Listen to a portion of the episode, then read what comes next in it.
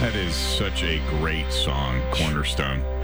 That's Aaron Shust version of Cornerstone. Good morning. It's Rise and Shine. It's Victory 91.5. Ray is in this morning teaching on the Day of Atonement, Yom Kippur. This is our time where we pray for people who don't know Jesus.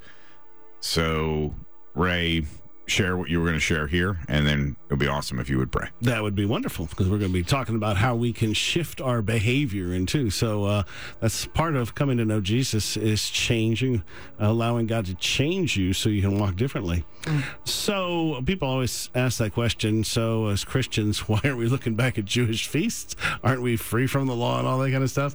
So before the Jews, before Moses, before the law, there were days that would become the fall feasts, and these days are eternal in the sense that we will celebrate them on into eternity. So uh, Jesus celebrated them. So Yom Kippur is probably the return of Christ. Mm-hmm. It's one of those days, likelihoods. Has 25 hours. In other words, no one knows the hour of his coming. So that's the specific part of it.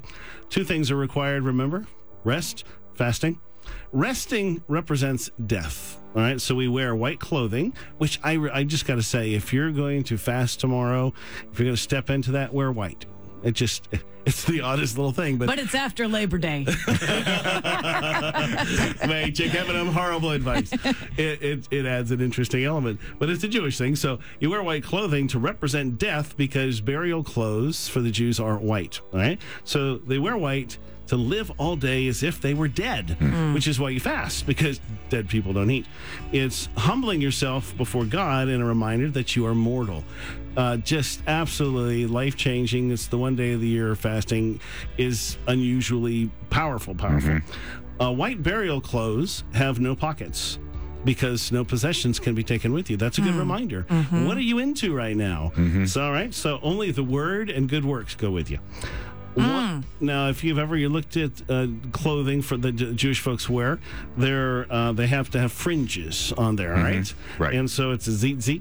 So uh, there's a number of them, but for this particular day, when you die, uh, one of those is cut off because it represents mm. the law, because the dead are no are no longer under the law. Wow. All right. So that happens when you die there. So Yom Kippur this is the only holiday all along 365 days of the year that fasting is ex- explicitly commanded by the Lord. In Leviticus 16, it is a Sabbath of solemn rest for you, and you shall afflict your souls. It is a statute forever. Hmm. That's what the word says. All right. So I'm talking as a Christian, this something that God has said, this day set it apart don't work, and fast. Hmm. All right, afflict doesn't mean to punish yourself, but to humble yourself. And we all need that. No matter how good you think mm-hmm. you are, right. you need to humble yourself. Why are we to fast? Because we've learned from the failure of Adam and Eve. We're choosing not to eat from the tree of knowledge. That's what it represents. And we return to the garden spiritually to start anew our walk with God. So Isaiah 58 describes what God calls fasting on a holy day. There's mm-hmm. two kinds of fast, a holy day and a regular day. Holy day, turn away your foot from doing your pleasure on my holy day. Mm-hmm. Call the call the Sabbath a delight. The holy day of the Lord honorable, because mm-hmm. you think fasting, uh, uh, no, it's a delight.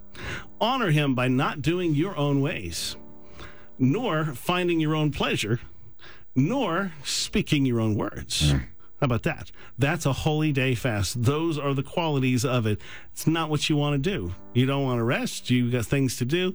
You want to eat. No, can't do that either. Right. This day is for Him. It's all about Him. All right. Uh, and just on the other side of that, a regular, ordinary fast any other day. Uh, also from Isaiah 58, uh, this is the fast I've chosen. Loose the bonds of wickedness, undo the heavy burdens, let the oppressed go free, break every yoke, share your bread with the hungry, bring into the house the poor who are cast out. When you see the naked, cover them. Do not hide yourself from your own flesh, your family. Mm-hmm. Right? So, two very distinct kind of fast right there. So, we're going to pray. Mm. And as we pray, the point is this: we're going to talk about this all day long because we're talking about Yom Kippur, Yom Kippur, and we're also talking about the coming year. We've talked about is there is a wall up, a very, very high, big, thick wall that separates you from other people. Mm-hmm. That wall has been building, building, building, building, building, and right now it's getting harder and harder to talk to people. Harder for them to hear your point of view, harder to get your point of view across. Mm-hmm. Just hard to talk about truth. Right. So this is the truth you need to hear, just as straight as possible. As in the in the fact that this day is resting and, and fasting, there's going to be a day that you die. That's reality. There's not going to be food to eat. There's not going to be work to do. You're going to die. You're going to die. It's going to happen. You're going to die. You just got to stop long enough to really seriously say, I'm going to die. And apart from this life right now, right now, you're either living or you're dying. Hmm. And that's what's going to go on for eternity, too. Life is going to surround you, Jesus is going to welcome you in. Or you're going to be judged, destroyed for all that you have done, for all that your heart's desired after. And God's great desire is to hold you, to know you, to love you. He's come to give you life. The fact that anyone has to die is a ridiculous, sad tragedy that they've chosen for themselves. So the point is, don't choose that. Mm-hmm. And if you know that's you, you already know you're dying. Mm. So I just want to pray for you. Father, I thank you so much that you put us into a position that is really uncomfortable. We feel like we're we're okay, we're mm-hmm. right, and and you push us. You even give us a day to totally do the mm-hmm. opposite of what we want to do, just so we can stop and ask ourselves, do am I listening to you, God? Am I following you? Am I, am I even concerned about what you want, or am I just mm-hmm. doing my own will? God, would you just make that really clear to us? Not about fasting, not about resting, not about holy days, but just about knowing you intimately. God, there are so many of us that are listening, and we've listened and listened and listened and listened, but we haven't heard a thing.